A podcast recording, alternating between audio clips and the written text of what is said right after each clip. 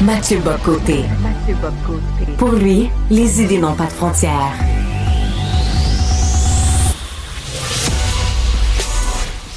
Au contraire, les idées mènent le monde. Réflexion, observation, échange, critique, solution. Mathieu Bocoté. Alors, chers amis, c'est un plaisir de vous retrouver avec une actualité très particulière aujourd'hui, euh, marquée en fait du des grandes questions internationales qui sont les nôtres.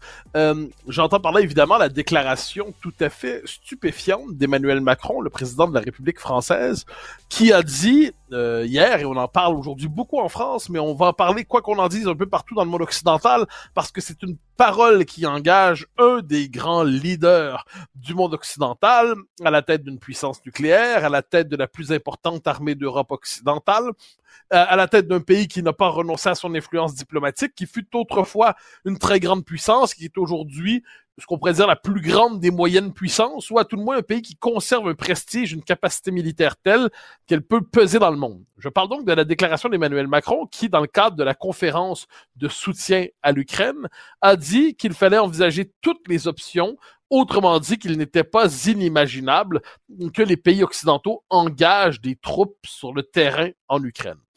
Euh, je ne sais pas si on prend conscience de la la radicalité de cette déclaration.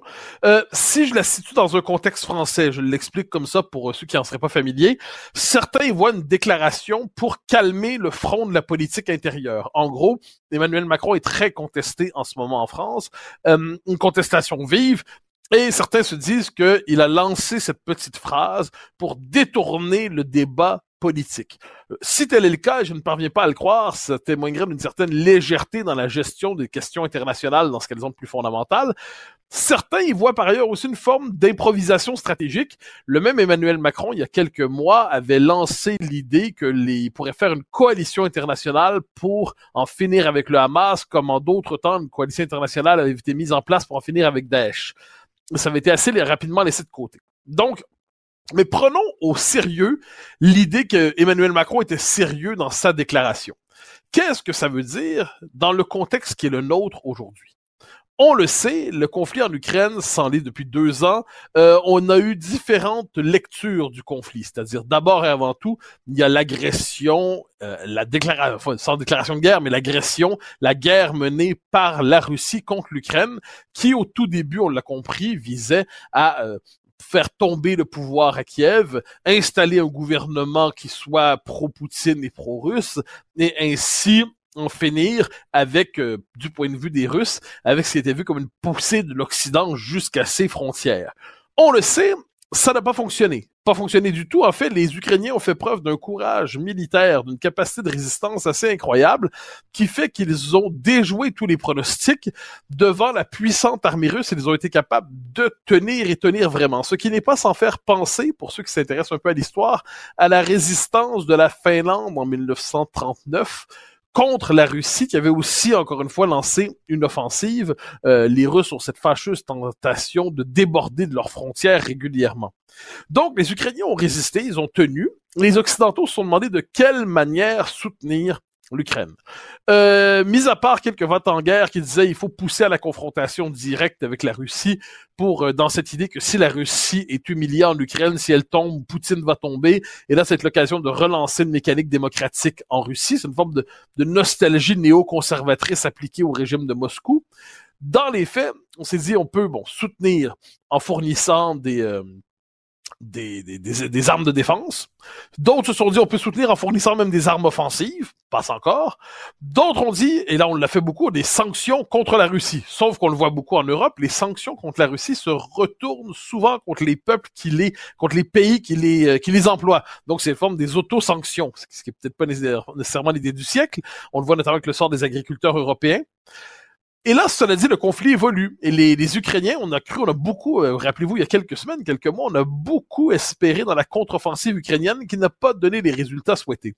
Et là, le récit médiatique bascule aujourd'hui. C'est toujours difficile, par ailleurs, de savoir exactement ce qui se passe là-dedans, parce qu'on est devant deux propagandes qui s'affrontent. Hein. La propagande occidentale, qui, euh, on peut la préférer, mais il n'en demeure pas que c'est une propagande aussi, et la propagande russe, qui est une propagande, il n'y a pas de doute là-dessus.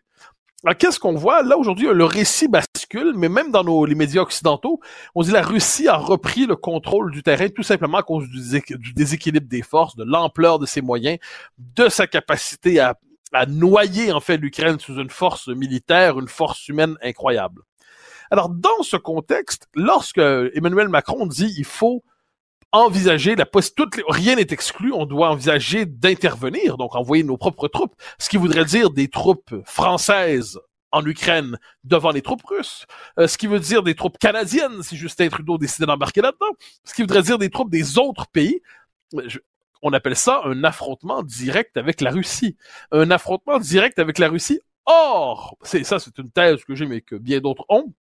Un système international efficace est un système qui réussit à faire en sorte qu'un conflit local ou régional ne se globalise pas, ne se mondialise pas. Ceux qui ont le souci des leçons historiques devraient se dire 1914. Qu'est-ce qui se passe en 1914? Il y a par un jeu de système d'alliance des affrontements locaux qui font en sorte que les empires d'Europe de l'époque en viennent à s'affronter et l'Europe amorce alors son suicide civilisationnel. C'est une guerre atroce qui est née d'une forme d'enchaînement juridique qui a fait en sorte que tout le monde a été embarqué sans qu'on ne sache trop fondamentalement les raisons de cette guerre à grande échelle.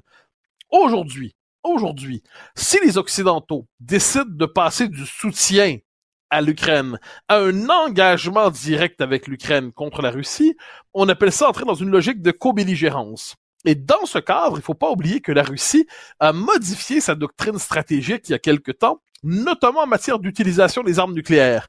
La Russie ne considère plus que les armes nucléaires sont simplement des armes de, on pourrait dire, de, les armes de destruction massive classiques euh, sur le mode de la doctrine de la guerre froide, la destruction mutuelle assurée, euh, vous détruisez nos villes, on détruit vos villes, toute la possibilité de l'apocalypse nucléaire fait en sorte que personne n'utilise ces armes. La Russie a modifié sa doctrine pour dire que désormais, elle peut utiliser ces armes de manière tactique du nucléaire tactique, c'est-à-dire ça devient des armes parmi d'autres, certainement plus extrêmes que d'autres, mais sur le champ de bataille. Est-ce qu'on imagine bien ce que ça pourrait vouloir dire s'il y avait un affrontement direct des forces de l'OTAN, donc, avec la Russie? Est-ce qu'on comprend bien ce que pourrait vouloir dire un tel affrontement? Je suis, euh, quant à moi, fasciné par la légèreté de tels propos, parce qu'imaginons si le conflit se globalise. Imaginons si effectivement le conflit se mondialise. Imaginons si, d'effet d'enchaînement en effet d'enchaînement, on se retrouve avec les États-Unis qui, sous Joe Biden, sont davantage portés à, ce type de campagne que si c'est le cas avec euh, Trump, qui en ces matières est plus isolationniste, toi tout le moins, moins porté sur des guerres extérieures. Donc, est-ce qu'on imagine ce que voudrait dire un embrasement de l'Europe, non plus simplement dans ce conflit tragique entre l'Ukraine et la, et la Russie, et de l'autre côté, un engagement qui mettrait l'ensemble de l'Europe occidentale contre la Russie dans ce conflit? Et là, il faut s'entendre. Sur le plan moral, sur le plan philosophique, il n'y a aucun doute que la Russie est l'agresseur et l'Ukraine est l'agressée. Il n'y a aucun doute là-dedans que nous devons soutenir dans la mesure de nos moyens et dans la mesure de, dans le, périmètre de la raison, l'Ukraine. Mais c'est pas la même chose de soutenir l'Ukraine comme on doit le faire et décider de s'engager sur ce terrain, de jouer avec l'idée de s'engager sur ce terrain pour favoriser, pour permettre l'émergence en fait d'une véritable guerre conventionnelle d'abord, mais nucléaire possiblement ensuite en Europe. Je suis, je le dis et le redis, frappé par la légèreté de nos dirigeants dans les circonstances. Euh, Boris Johnson, Boris Johnson, l'ancien premier ministre britannique, qui quant à lui disait quelques jours que la reconquête de la Crimée était imaginable. Ah, on s'en souvient, la, Crimée, la Russie l'avait occupée en 2014, si je ne me trompe pas. C'était un territoire disputé historiquement russe. La Russie l'avait repris. Le monde euh, avait condamné la chose tout en l'acceptant de facto. Et aujourd'hui, on sait que la reconquête de l'Ukraine, pardon, pas de l'Ukraine, pardonnez-moi, de, de la Crimée ça serait, pour plusieurs, pour la Russie, une, une, ligne rouge, une ligne rouge véritablement qui pourrait entraîner un changement de dimension de cette guerre, un basculement d'une guerre qui, pour l'instant, je l'ai dit, est encore localisée en Ukraine. Elle pourrait changer de nature. Euh, je, donc, je vois ça, ajouter des éléments là-dedans on doit se demander ce que l'on peut souhaiter pour la suite. Quand on dit qu'on est prêt à s'engager là-bas, il faut, se demander est-ce que les sociétés occidentales sont prêtes à envoyer leurs hommes, envoyer leurs fils, envoyer leurs filles, euh, porter l'uniforme et se battre contre les Russes? Ou est-ce qu'on peut envisager reprendre la question qui semble aujourd'hui désuète de la alors, quand on dit le mot paix, ça sonne pour certains pacifisme. Je le confesse, j'ai pas particulièrement la mentalité pacifiste, mais je pense que le mot paix est un mot légitime. Alors, pourquoi on est incapable de penser la question de la paix en ce moment? Parce qu'on est dominé euh, pour des raisons compréhensibles, parce qu'on pourrait appeler le mythe, au sens de l'événement historique qui a une portée symbolique forte, de Munich. On s'en souvient, à Munich, quelques mois avant la Deuxième Guerre mondiale, les alliés, ceux qui n'étaient pas encore les alliés, avaient cherché à acheter la paix à négocier la paix avec Hitler en lui faisant des concessions sur concessions euh, et qu'à terme, ce qu'on se disait, c'est qu'on on, évitait la guerre en faisant des concessions avec le, le tyran. Donc, on s'en et puis on sait ce que ça donnait. La guerre mondiale, euh, la deuxième guerre s'est déclenchée avec l'horreur absolue, le summum de la barbarie qui y est associé. Donc aujourd'hui, on en est venu à croire que faire la paix avec une personne que l'on conspue, ce qui est le cas avec Vladimir Poutine, on se dit, ben, dans les faits, ça veut dire qu'on voudrait euh, faire la paix encore avec Hitler. Mais on doit sortir de cette logique. On doit sortir de cette logique. Pourquoi? Parce que on n'est pas toujours en train de revivre Munich. Il arrive des moments, il se peut qu'on soit dans une période historique où on doit changer de logiciel. Alors là, la question de la paix. Il y a deux grandes conceptions pour penser la paix, on pourrait dire. Au 20e siècle, on a hérité, c'est la doctrine de Wilson, c'est la doctrine de Roosevelt, de ce qu'on a appelé la capitulation sans condition. Donc, on est en guerre contre un régime que l'on juge fondamentalement toxique, fondamentalement mauvais, et il faut abattre ce régime sans lui faire la moindre concession pour être capable de le faire tomber et non seulement de finir la guerre, mais de détruire la possibilité même de la guerre qu'il portait avec lui. Donc, la capitulation sans condition. Ça, c'est la logique héritée du 20e siècle. Mais il y a une autre conception de la paix qu'on pourrait appeler la paix westphalienne, héritée du traité de Westphalie, qui consiste, la paix westphalienne, je résume en un mot, c'est une paix de concession territoriale mutuelle. C'est-à-dire, il faut accepter l'idée, quelquefois, qu'il y a un conflit, que ce conflit est structurel dans une région du monde, que de, ce conflit, aussi tragique soit-il, on doit tout faire pour ne pas le mondialiser. Et dès lors, il faut trouver une forme de compromis au terme d'une guerre pour être capable de l'arrêter. Ça ne veut pas dire qu'on va l'arrêter à jamais. Ça veut dire qu'on réussit à en finir avec la présente séquence absolument meurtrière et avec la possibilité de la monter aux extrêmes, dont parlait Clausewitz, la montée aux extrêmes, qui est justement cette montée à l'âge nucléaire, qui est une guerre absolument, euh, une guerre euh, qui, qui entraînerait la destruction de l'humanité. Qu'est-ce que ça veut dire concrètement aujourd'hui? Ça veut dire fondamentalement, si on veut envisager une paix dans ce coin du monde, qui ne soit pas simplement le fait de faire tomber comme on le disait, euh, la Russie est complètement vaincue, Poutine tombe, la démocratie s'installe en Russie et puis tout est réglé. Si on ne croit pas ce scénario réaliste, ce qu'il faut se dire, c'est qu'est-ce que ça peut vouloir dire une paix là-dedans? C'est-à-dire globalement, bon, reconnaître, je pense que tout s'en convienne, le fait qu'il n'y aura pas de changement de statut de la Crimée. Ça veut dire des concessions territoriales. En gros, on ne peut pas imaginer que les, les territoires qui sont historiquement et culturellement et ethniquement, en guillemets, russophones et russes à l'est de l'Ukraine, qui sont déjà sous contrôle russe à bien des égards, il est possible que ces territoires se détachent. Les frontières changent dans l'histoire. Je, le dis de manière euh, grave parce que personne ne se réjouit de la situation.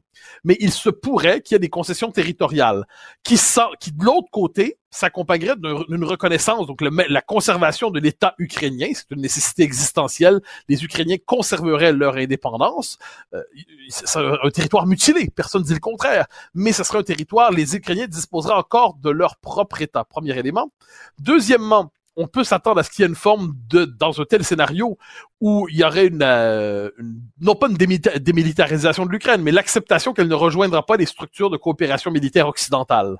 Il y aurait aussi, je pense que ça faut le garder à l'esprit, le fait que les pays baltes qui se sentent menacés ou la Pologne qui se sent menacée, eh bien ces pays appartiennent à l'OTAN. Et là, ça voudrait dire aussi dans le cadre d'une forme de traité de paix, euh, s'il est imaginable, il y aurait aussi le fait que les Occidentaux rappelleraient leur soutien inconditionnel aux pays qui sont déjà membres de l'OTAN et qui sont liés par une clause de coopération militaire. Certains veulent la remettre en question. Ils disent le l'OTAN n'est pas une structure du 21e siècle. Je connais ce débat, mais pour les temps présents, dans le contexte ukrainien, rappeler que dans un cadre d'un traité de paix, il y aurait le soutien demeure absolu de la part des Occidentaux à l'endroit des pays de l'Est qui sont membres de l'OTAN, ça ferait partie de cette négociation. Mais ce qui est certain, c'est qu'on doit faire travailler notre imagination politique minimalement pour se dire que la paix dans les circonstances, qui ne serait pas une paix idéale, qui ne serait pas une paix de réconciliation, qui ne serait pas une paix abolissant les causes profondes du conflit, mais une paix qui permettrait d'en finir avec le carnage et qui permettrait surtout de ne pas monter aux extrêmes, comme je le disais,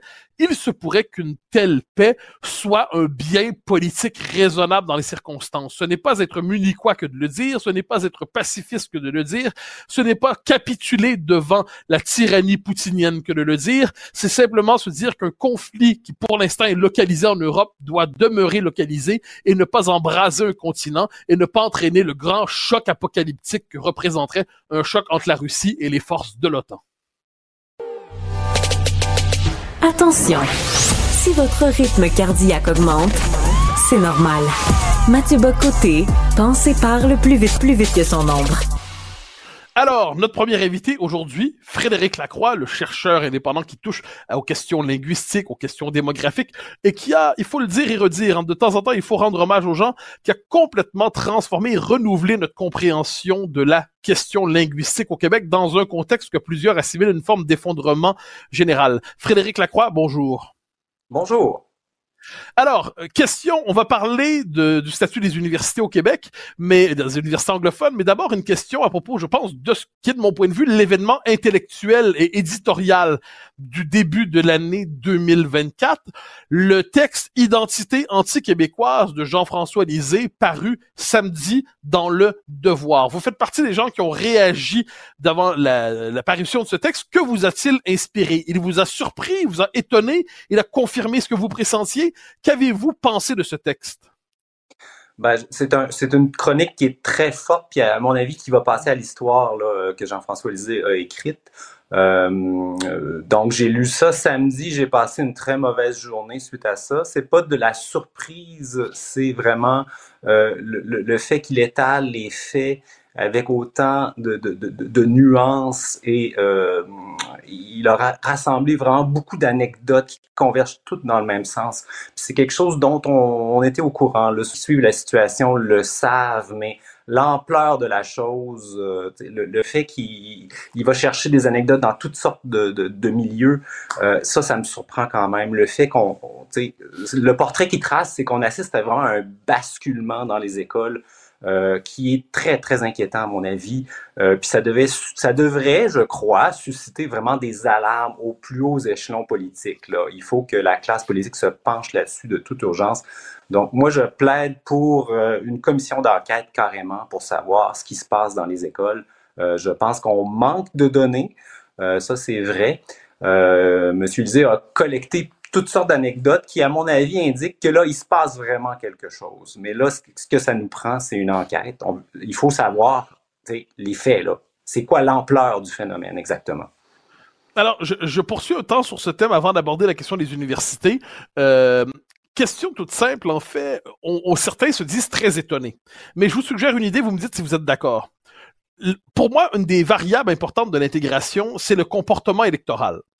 Or, le fait que la très grande majorité des communautés issues de l'immigration, je sais plus exactement comment parler, mais bon, euh, de ces communautés votent comme les anglophones plutôt que les francophones. Donc, s'intègre à l'espace mental, aux représentations de la vie publique, aux représentations de la vie politique des anglophones plutôt que des francophones. Est-ce que c'était pas déjà le, le premier signe, en fait, visible depuis 95 de ce point de vue, euh, peut-être même depuis bien avant, soit dit en passant, mais visible au moins depuis 95, de ce refus, peut-être plus policé autrefois, aujourd'hui plus euh, agressif, mais d'une appartenance tout simplement au Québec francophone. Oui, je pense que, que vous avez raison. Euh, le comportement électoral est un indicateur euh, qu'on a négligé pendant longtemps. On a fait comme si c'était pas grave, mais c'est un révélateur. Puis moi, ce que je dirais aussi sur le texte de M. Lisée, puis sur le contexte qui a été mis en place par la loi 101, parce que, à mon avis, ce, que, ce texte-là nous indique aussi, c'est qu'on indique à assiste à un échec là, vraiment spectaculaire de la Charte de la langue française puis de la loi 101, parce qu'on pensait que intégrer les immigrants dans les écoles françaises, ça en ferait automatiquement des Québécois. Mais ce que les concepteurs de la Charte assumaient, en pensant ça, c'est que la majorité historique francophone resterait une majorité historique. Donc, les immigrants viendraient s'adjoindre à elle dans les écoles. Alors là, ce qu'on voit, c'est que l'immigration est tellement forte depuis tellement longtemps que les, les, les, les Québécois de souche, là, euh, entre guillemets, ne sont plus présents dans les écoles. Carrément, dans certaines écoles, ils ne sont plus là. Et euh, quand ils y sont, ils sont rarement la majorité à Montréal. Ce qui fait que euh, là, on demande aux écoles de servir de milieu d'intégration alors que la majorité d'intégration n'est plus là. Donc, on est devant une impossibilité. Puis, on, notre politique d'immigration a fait comme si ça n'importait pas. là, on parle beaucoup du logement euh, pour déterminer la, capacité d'accueil, mais à mon avis, le, le, facteur le plus critique, ce sont les écoles. C'est par les écoles qu'on va intégrer euh, les immigrants. Or, dans les écoles, il faut que la majorité reste présente et reste majoritaire. Si c'est pas le cas, ça veut dire que notre capacité d'accueil est nettement dépassée. là, ce qu'on voit, c'est que dans toute la grande région de Montréal, à Québec aussi, euh, la capacité d'accueil est dépassée. Euh, donc, il faut en prendre acte. Il faut, il faut réagir à ça collectivement. Alors, brièvement, avant de passer justement aux universités anglophones, euh, ce qu'on comprend finalement, c'est que c'est plus seulement le West Island. C'est-à-dire, on avait l'idée du West Island, à la rigueur, ça c'était un peu étendu, mais non, là c'est le West Island, c'est Montréal globalement, c'est Laval, c'est peut-être un peu déjà sur les deux, les 4-5-0, et c'est même à Québec, vous dites. Donc là, on est dans un phénomène qui n'est plus contenu dans sa zone historique. Oui, on a, on a fait comme si ça importait pas quand on savait que ça touchait Notre-Dame-de-Grâce, NDG, Bon, euh, il y a le beau livre d'Akosh Vekbokshi, j'espère que je prononce son, son nom correctement. Akosh Verbokshi. Euh, il nous en a parlé, c'est ça, que lui, quand il était jeune, puis il allait à l'école secondaire dans NDG, il a assisté à des scènes disgracieuses envers, le Québec français, puis il relate ça dans son, livre. Ça, ça date d'il y a, euh, je crois, une trentaine d'années. Mais c'était localisé dans un petit secteur, puis on a fermé les yeux, comme on est très bon là-dessus au Québec pour fermer les yeux. Euh, mais là, c'est rendu partout. On voit qu'il y a des anecdotes à Vaudreuil, Laval, Montréal, puis euh, à Québec récemment, il y a des articles cette semaine qui disent que euh, là, l'immigration est tellement forte qu'ils doivent transférer des élèves d'école. Puis là, on transfère les élèves qui sont là depuis longtemps.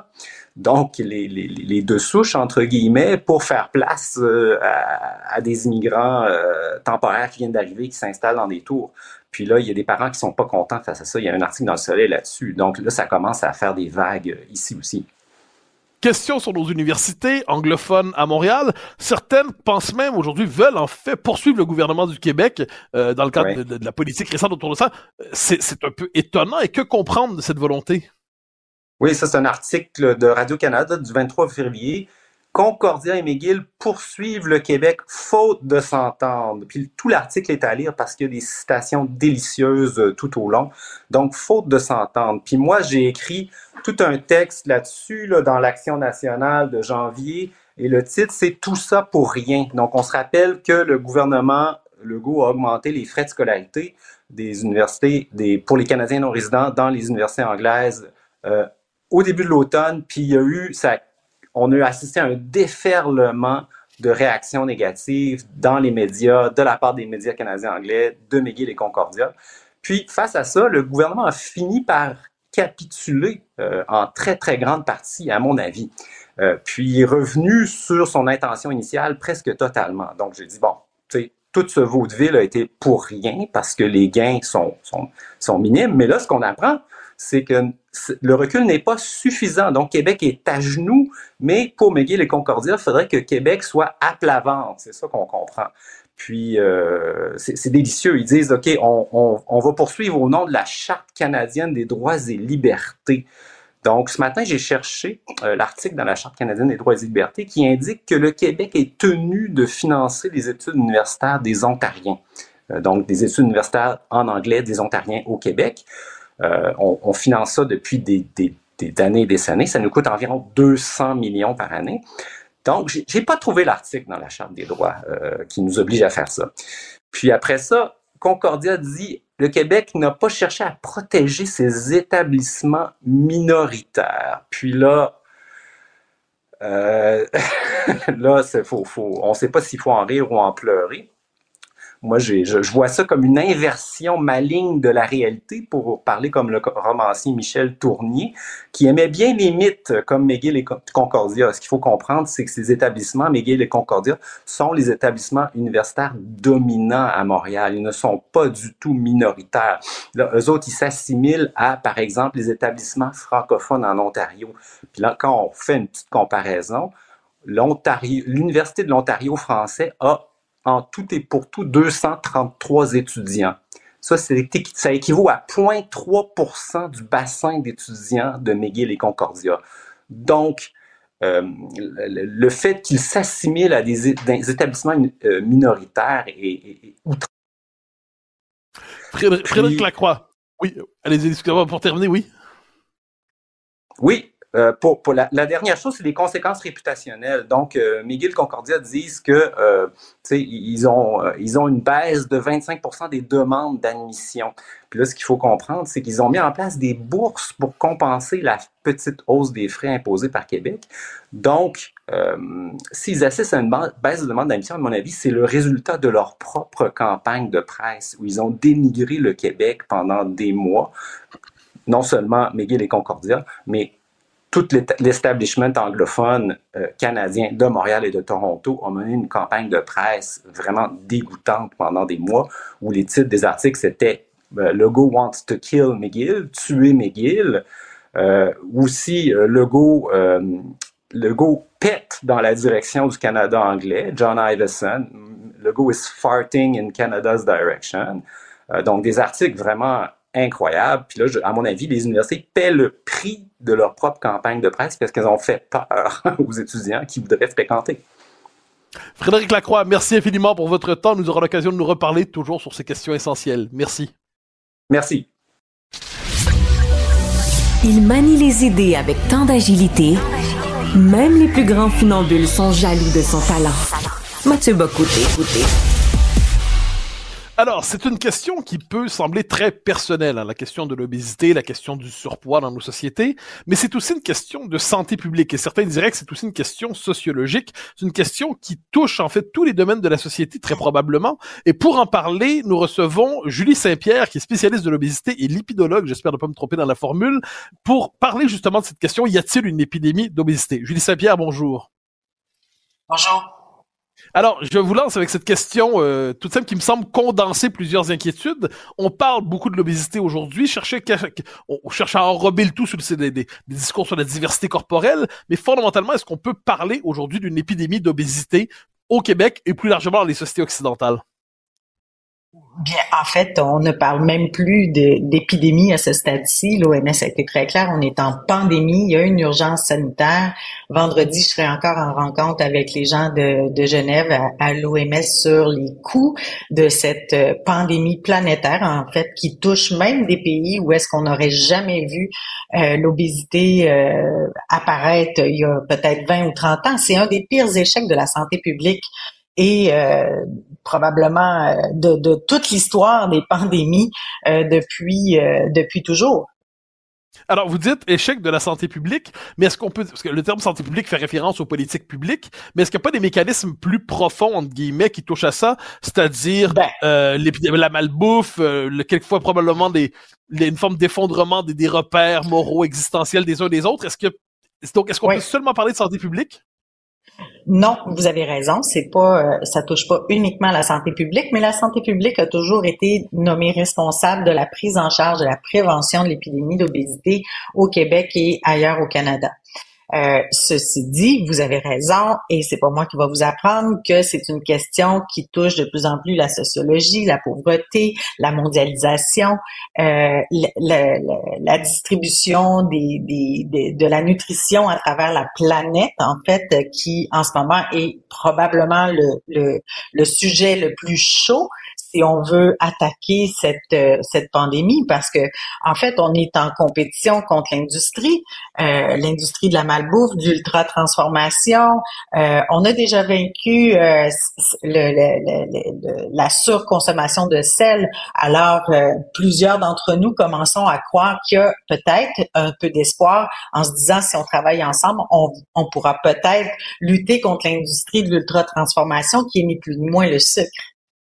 Alors, et à quel moment ça bascule dans nos sociétés? Parce que dans notre esprit, pour le commun des mortels, mhm. les Américains avaient un problème, et on les regardait d'ailleurs avec un, mélange de pitié et de mépris. Puis on disait, on est plutôt à l'abri. En Europe, on se croyait à l'abri. Au Québec, on les regardait un peu avec méfiance. Et là, j'ai mhm. l'impression que ça a basculé. Mais et à quel moment, si on peut trouver un moment de bascule? Je vous dirais que ça a été pas mal après la Deuxième Guerre mondiale, en fait, euh, lorsque euh, les gens ont recommencé à vivre, où est-ce que le sucre est devenu très peu coûteux ou est-ce que les gens avaient tellement souffert de, malnutrition. Euh, donc, les gens ont, retrouvé du plaisir à consommer ces aliments-là et l'industrie qui, euh, dans un marché libre, a toujours euh, cherché ce qui était le plus payant pour ses, ses, actionnaires, en fait, a saisi l'occasion aux États-Unis dans les années 70, 80. On a mis beaucoup la faute sur l'inaction des gens, l'activité physique. On disait, bah, vous avez juste à bouger plus plus, euh, calories in, calories out, euh, faites du sport, sinon vous êtes lâche, euh, vous avez, vous n'êtes pas capable de vous prendre en main. malheureusement, ce n'est pas tout à fait ça. C'est que pour ces gens-là, ce qu'ils ignoraient, en fait, les premiers gens qui ont souffert davantage d'obésité sévère, c'est que ce sont des quantités de, de, de calories, bien qu'on n'aime pas le mot, ou de sucre qui dépassent parfois dix fois la recommandation dans une journée pour un individu. Donc, on a beau dire à quelqu'un va faire du sport, ben du sport euh, quand tu as atteint peut-être 150, 170 kilos, hein, on parle de 300 livres, euh, ben ta mobilité sera pas la même. Donc, c'est peut-être 10 heures de sport par jour que tu besoin de faire pour être capable de dépenser euh, la consommation. Et c'est des produits qui sont très addictifs. Donc, on a oh, ça, l'industrie le sait depuis le début avec euh, la, les boissons gazeuses.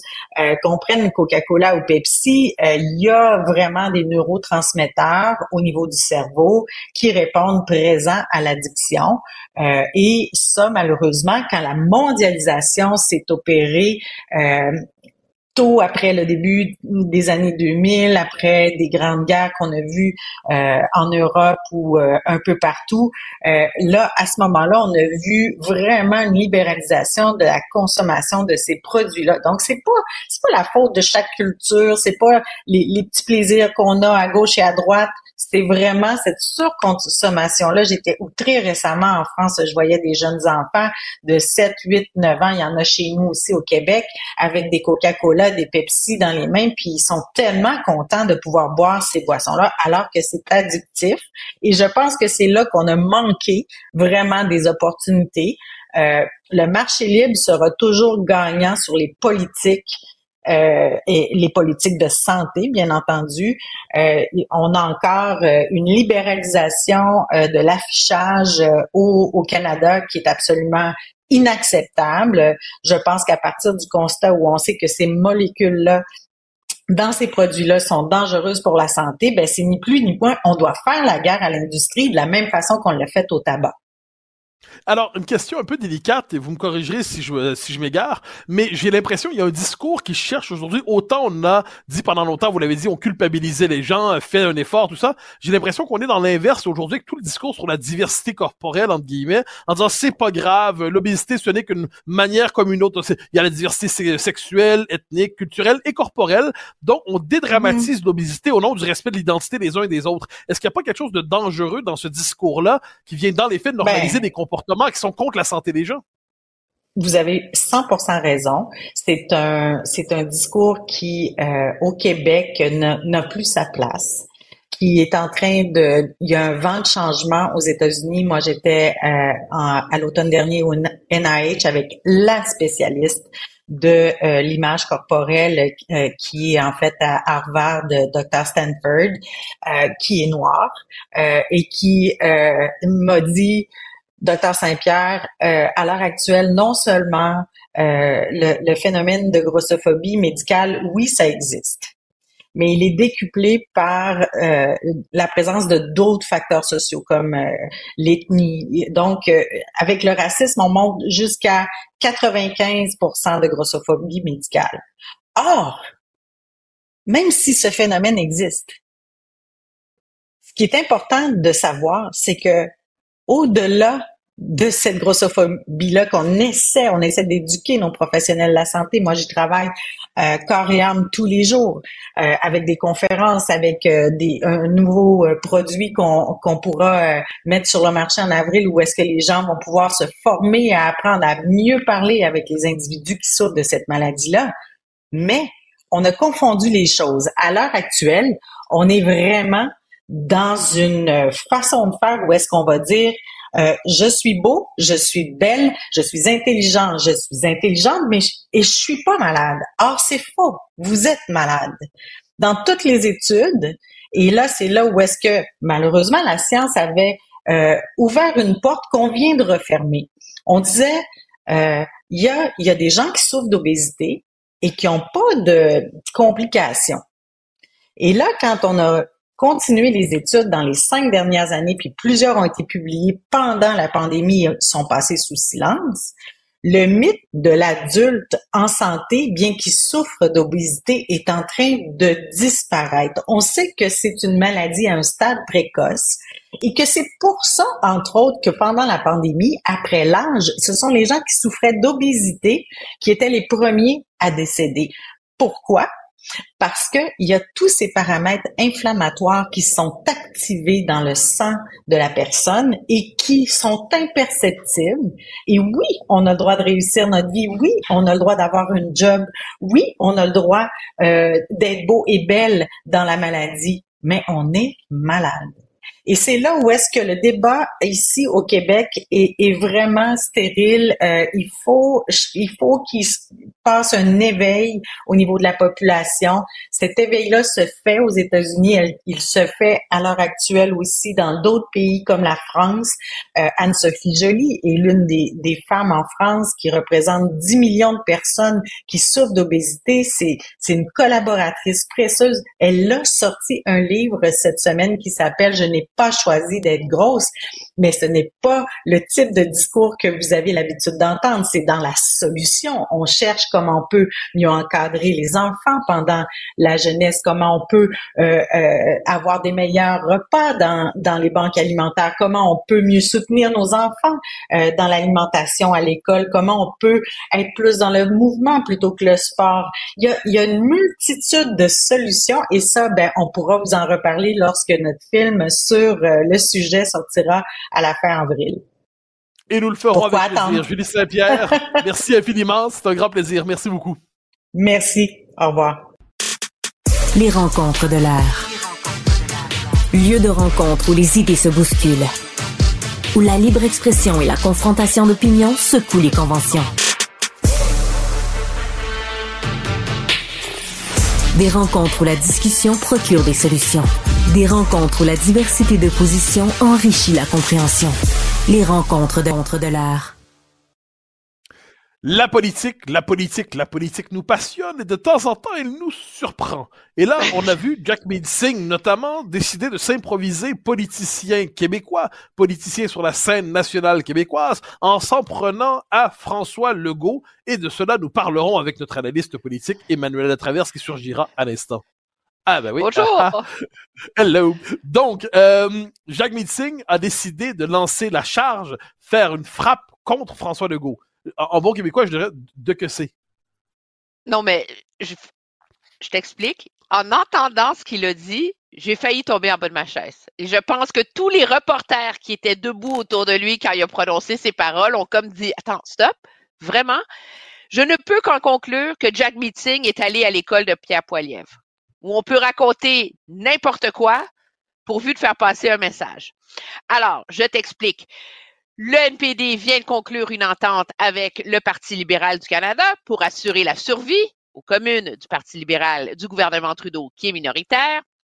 Et pour mettre en place les bases d'une éventuelle assurance médicaments nationale, finance entièrement publique. Hein, c'est ça le cœur du débat.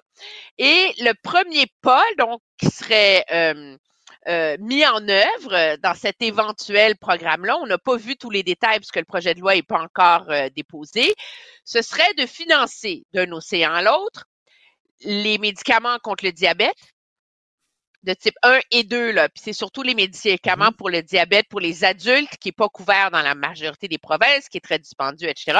Et les contraceptifs. Sans surprise, le Québec réclame un droit de retrait avec pleine compensation, en faisant valoir que le Québec a déjà un système d'assurance médicaments qui fonctionne fort bien et donc on n'a pas besoin de celui d'Ottawa. L'Alberta aussi veut faire la même chose. Et là, Jack Meeting de dire, et ça vaut la peine quand même, je vais te le lire parce que c'est quand même trop surprenant. Je ne suis pas surpris que des premiers ministres conservateurs qui ont coupé dans la santé nuisent aux gens et à leur population en n'investissant pas dans la santé. Ils ont fait des compressions massives qui ont fait mal aux travailleurs de la santé et aux patients c'est une situation horrible dans les deux provinces parce que ces premiers ministres ne veulent pas investir dans leur population. Ben, je, repose ma question. De que c'est? Et là, M. Singh de se faire dire euh, de que c'est? Le Québec aussi, il dit oui, si on regarde, tous les experts au Québec sont d'accord qu'on a coupé le gouvernement. Legault n'investit pas en santé. Mais, mais, mais j'ai l'impression qu'on est dans le registre du contrefactuel absolu. C'est un moment donné, il y a des limites. On, on, peut tordre la vérité un petit peu. Un petit peu on est dans la contre-vérité, pure. Ben, total. Tu pourrais critiquer les compressions vraiment importantes qu'a fait l'Alberta sur, au front euh, de son système de santé pour équilibrer son budget dans les dernières années. Mais au Québec, je veux dire, le gouvernement vient de signer une entente historique avec le personnel du secteur public où ils vont avoir 17% en partant en soins de santé. On va doubler leur salaire pour certains cas défavorables. On va tout faire ça. Le gouvernement a remis et remis des milliards en santé à chaque année depuis qu'il est au pouvoir.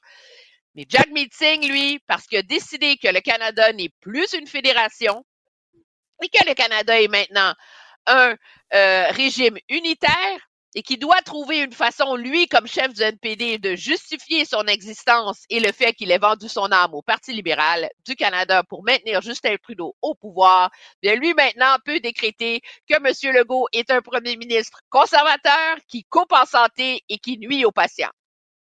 Oui, mais c'est assez exceptionnel parce que sur le fond des choses, il cherche à légitimer une autre euh, intrusion du fédéral dans les champs de compétences provinciales.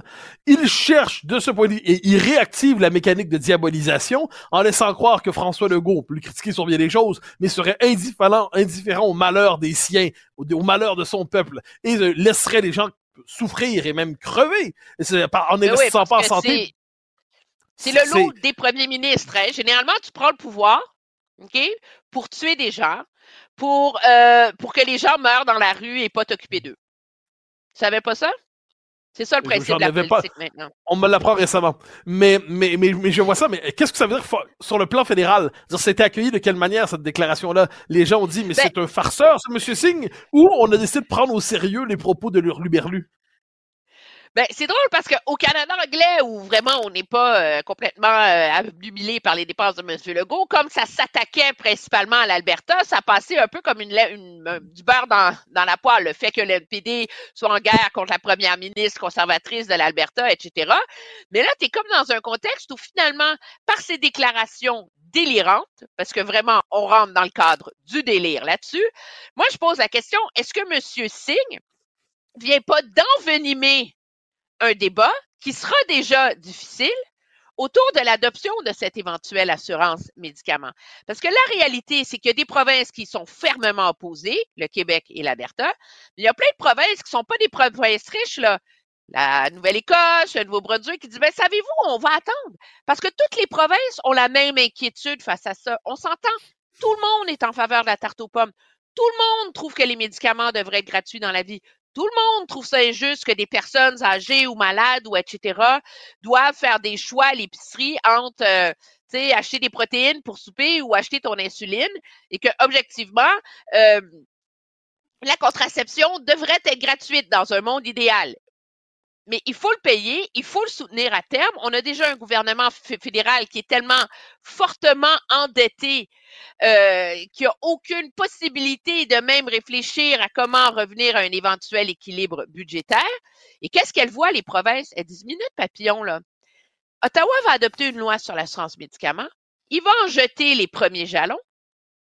Puis qu'est-ce qui va arriver? Il, va se retirer, c'est financé, et les provinces vont devoir financer elles-mêmes. Il a pas besoin de se retirer. C'est que tous ces programmes-là, puis le Québec en a fait l'expérience, donc, tu sais, on n'est pas complètement... Les garderies, l'assurance médicaments, tous ces programmes-là finissent par coûter beaucoup plus cher, qu'on l'avait prévu au, début parce que soit ils sont compliqués à administrer, parce que l'adhésion est plus grande, etc. On est dans un contexte de, de population vieillissante. Alors, l'insuline, le diabète, ces maladies-là vont en grande Alors, qu'est-ce qui arrive? C'est que même Ottawa n'aurait même pas besoin de couper. Ah, bien il sûr, ils se contentent de garder au même niveau. Prévu, bien sûr. les coûts là, les provinces vont être pris avec le sac. Exactement. Alors, il y a encore beaucoup de confusion hein, autour de ce, de ce projet de loi-là parce que M. Singh maintient que c'est un payeur unique, l'État, et que c'est du mur à mur. Mais en même temps, du côté libéral, on laisse entendre qu'il y aura un droit de retrait ou une négociation avec le Québec. Tout ça est très, très, très obtus. Et moi qui, tu me reproches souvent d'être une légaliste, moi, j'en mm-hmm. reviens à la Constitution. Si objectivement, pour partir c'était lecture obligatoire de tous les chefs de partis politiques d'aller lire la Constitution canadienne, il me semble qu'on s'éviterait bien des méandres et bien des affrontements. Parce que je vais te dire quelque chose. La fameuse entente à rabais sur la santé signée par Justin Trudeau l'an dernier. Tu sais que Québec n'a pas encore reçu sa part de l'argent. Un an plus tard. Parce qu'on est encore en train de négocier les paramètres des conditions fédérales. Alors, on est comme plongé dans un monde où pour nourrir ces idéaux, toi, tu vas me, me parler de délire centralisateur euh, de gouvernement euh, libéral central. Et de tentation socialisante de voir l'État s'emparer de tout en toutes circonstances. C'est ça. Moi, je suis plus dans euh, pour nourrir ces idéaux progressistes de redistribution de la richesse et d'égalité maximale, on a un gouvernement fédéral qui a complètement oublié qu'il est à la tête d'une fédération, hein, où il est supposé avoir une division des pouvoirs. Ça date pas d'hier. Oui, mais là, ça a Maurice quand même. Maurice Lamontagne, dans les années 50, écrit euh, son, truc sur le fédéralisme canadien. Il parle de l'intégration lucide et il explique que le Canada, pour être un véritable État-providence, doit le construire à Ottawa et que les provinces ont une vocation résiduelle de quasi-municipalité parce que le véritable État-providence se construira par le haut. Ça, ça date pas d'hier, cette ambition-là. Non, mais elle a été modérée et moi, moi, ça fait quand même plus de 20 ans que je suis à Ottawa. Je n'ai jamais vu un gouvernement fédéral autant assumer et revendiquer son droit et sa légitimité sous prétexte d'idéaux progressistes, l'accès des femmes au marché du travail, la lutte contre les inégalités, euh, de, de jeter par-dessus bord tous les principes de partage des pouvoirs. Et ça amène, et ce qui est empiré là-dedans, c'est qu'objectivement, si le gouvernement Trudeau était majoritaire, il y aurait de la marge de manœuvre. Il pourrait négocier avec les provinces, comme l'ont fait d'autres gouvernements, des droits de retrait avec euh, pleine compensation, etc. Mais là, on le voit avec l'assurance médicaments, il est otage du NPD. Parce qu'il est tellement impopulaire qu'il ne peut pas risquer une élection. Et c'est la preuve que ce pacte-là avec le NPD avait un, un élément de cheval de Troie dedans Mm-hmm. Moi, mon pari, c'est qu'à l'époque où M. Trudeau l'a signé, en 2022, le gouvernement n'avait aucune intention d'aller de l'avant avec une assurance médicaments. Ça a déjà été son projet. Il a travaillé là-dessus. Il a investi énormément d'énergie. Et de l'aveu même du gouvernement fédéral à l'époque, on s'est dit, écoute, les provinces en veulent pas. C'est pas fonctionnel. On abandonne le projet. À partir du moment où le gouvernement, le premier ministre Trudeau accepte de mettre l'assurance médicaments dans une entente avec le NPD, cette assurance médicaments était supposée être son joker pour pouvoir refuser d'aller de l'avant et pouvoir justifier, lui, comme Parti libéral, de se retirer de l'entente et lui pouvoir décider de la date d'une éventuelle élection. Ce qu'il n'avait pas prévu, c'est qu'il deviendrait le premier ministre le plus impopulaire dans l'histoire du Canada, qu'il aurait un, un, entêtement qui frôle le quasi maladif à vouloir s'accrocher au pouvoir et se venger et prouver qu'il peut gagner contre Pierre Poilievre, ce qui nous amène à la, à la situation absolument surréelle euh, dans laquelle on se trouve en ce moment. Alors, on va là, je vais, je vais faire une espèce de chemin sinueux de travers. On a parlé du progressisme qui pousse à la centralisation, qui est, qui est donc anti-québécois, qui est donc anti-québécois. Et donc, j'aimerais passe du tous. Ah ah, mais j'en, arrive, donc je prends prétexte de ce mot pour te questionner, parce que c'est pour moi, je t'en ai parlé, le, le texte qui est le plus important paru depuis de janvier 2024, c'est le texte de Jean-François Lisée, Identité anti-québécoise, euh, que tu as lu, je crois, qui s'intéresse à cette euh, une forme d'aversion à l'endroit des Québécois francophones ou Québécois dits de souche dans les écoles de Montréal et, et plus pas seulement de Montréal. Et je me demandais ce que tu avais inspiré ce texte, toi qui habites dans ce lointain pays qu'est le Canada? Ben, c'est absolument, euh, c'est triste, c'est troublant, mais il faut pas s'en surprendre. Parce qu'à partir du moment où c'est quoi, c'est il y a deux semaines, on a vu euh, des statistiques émerger sur le nombre d'enfants euh, euh, issus des minorités qui sont carrément ghettoisés dans certaines écoles publiques de Montréal où les Québécois francophones sont minoritaires et où sont traités comme une minorité.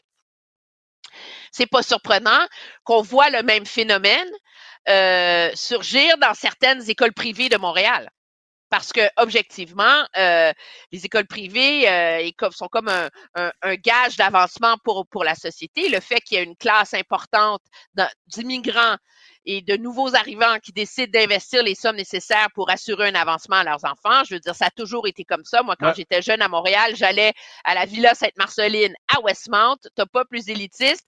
Et mais à l'époque, quand moi j'étais à Montréal, dans ma classe aux Marcelines, les Québécoises blanche francophone, on était peut-être 35 ou 40% de la classe. Et le reste, c'était vraiment des élèves de partout, euh, euh, de Hong Kong, d'Iran, euh, du Portugal, etc., etc. Mais dans cette école-là, ça parlait anglais allègrement dans les couloirs par moment. Mais il y avait une mission de l'école de forger euh, puis ça, c'est l'idée élitiste de cette école-là à l'époque, là, les, les, femmes leaders de demain pour la société québécoise, même si c'était des sœurs italiennes qui étaient à l'origine de cette école-là. Et ce qui me rend perplexe, c'est qu'on ait perdu cette capacité de cultiver cette, cette identité, cette fierté francophone dans un contexte euh, de très, très forte euh, adhésion euh, de groupes minoritaires. Mais c'est pas nouveau. Mais c'est un basculement démographique. Maintenant, je, suis d'accord. Mais ce qu'on voit là, moi, je le vois depuis, ce que le, texte de l'Isée, moi, je vois ça depuis 10 ans. J'en parle depuis 10, 12 ans. J'ai répété, je sais pas combien de temps qu'on était passé de, de mettre chez nous à de trop chez nous. Mais moi, ce qui me frappe, puis tu me diras ce que tu en penses, c'est quand une minorité, les gens des minorités racisées, entre guillemets, sont victimes de mépris, de racisme, ça nous indigne. Quand on, euh, quand différentes minorités en fait. Mais là, quand ça frappe les Québécois francophones, là, il y a une forme de petite gêne à parler de ça, comme s'ils ne pouvaient pas être eux aussi victimes de racisme par ailleurs ou, de, mépris, mais dans leur propre pays, entre guillemets, comme si on les expulsait symboliquement de ce pays en disant dégage, tu n'as plus ta place. Oui, tu poses une question qui est absolument euh, légitime, je crois, qui, est qui était une question jusqu'à tout récemment assez honteuse et qui est une question qui s'impose quand on voit les statistiques qui ont, euh, qui ont émergé sur euh, les écoles, quand on voit cette chronique de Jean-François Lisée, quand on voit ces, ces témoignages-là. Et je pense que ça exige une réflexion sur comment réussir à réconcilier les deux. Toi, tu vas me dire que ta solution, c'est l'indépendance. Pas seulement. C'est réduire l'immigration significativement, c'est lutter contre le multiculturalisme canadien, c'est en finir avec le wokisme, c'est reconnaître l'existence du racisme anti-blanc, c'est non non, c'est beaucoup de choses. T'inquiète pas, c'est pas seulement l'indépendance. Oui, mais comment l'enjeu, c'est comment tu fais pour arriver à cet objectif-là, de, redonner une légitimité d'exister, euh, d'être, de s'assumer et d'imposer les valeurs de ce qui est encore une majorité québécoise au Québec, et de gagner l'adhésion euh, de ces communautés-là. Parce que le problème, et je ne porte pas, je ne mets personne en accusation, mais jusqu'où est-ce que ce rejet de l'identité québécoise et ce rejet de la légitimité de la culture québécoise par ces jeunes issus des minorités vient du fait qu'il y a eu un, dans l'espace public, il y a une perception qui s'est installée où il y a une Ah. partie de ces jeunes-là qui ne sont pas reconnus comme étant québécois. Je n'ai pas la réponse, mais je pense qu'on ne peut pas faire avancer ce débat-là sans avoir une réponse euh, à cette question-là. Et, euh, et jusqu'où finalement est-ce que euh, le discours très euh, parfois euh, violent sur la charte des valeurs de Pauline Marois et autres ont contribué à cette, Ah. à cette fracture qui s'est installée euh, entre euh, les Québécois de souche et les communautés. C'est notre faute, c'est encore de notre faute. L'idée, Oui, pas- oui. non, non, non, non, non, je suis pas d'accord avec ça. L'idée, justement, c'est que c'est en culpabilisant et en étant dans le ton du reproche plutôt que dans le ton de la compréhension qu'on cesse de faire avancer ces débats-là. Ce sont des Bon. débats difficiles, ce sont des débats qui sont tout en zone de gris au lieu d'être Ben, dans ben, le noir et le blanc. Mais- et je pense qu'il faut essayer de comprendre et que tu peux pas dire il faut mener une campagne anti-woke. Je veux dire, Emmanuel, Emmanuel, moi je reproche, je- moi je reproche sans nuance et sans zone de gris le racisme Oui, anti-noir, je le condamne. Mais je re- non non le racisme anti-noir, je le condamne sans nuance et sans zone de gris. Mais le racisme anti-québécois, je le condamne aussi sans zone de gris. Je mets, je rajoute pas des nuances quand ça touche les Oui, Québécois non, mais tout le monde est d'accord qu'il faut le Mais condamner. Mais le problème, c'est qu'une fois que tu l'as condamné, comment tu fais pour réparer les pots cassés? Ah ben, on Et aura l'occasion d'en parler. dire, Je C'est vais là rendre que je la trouve intéressante, la discussion. Ben, on va la reprendre très certainement. Elle est essentielle. Chers, merci beaucoup. On se reparle demain, évidemment. À plus. Et chers amis, je rends l'antenne avec une minute ou deux de retard. Je m'en excuse, mais c'était un plaisir de vous parler, d'avoir cet échange avec notre ami Emmanuel Latraverse. On poursuit les discussions demain. Au plaisir. Cube.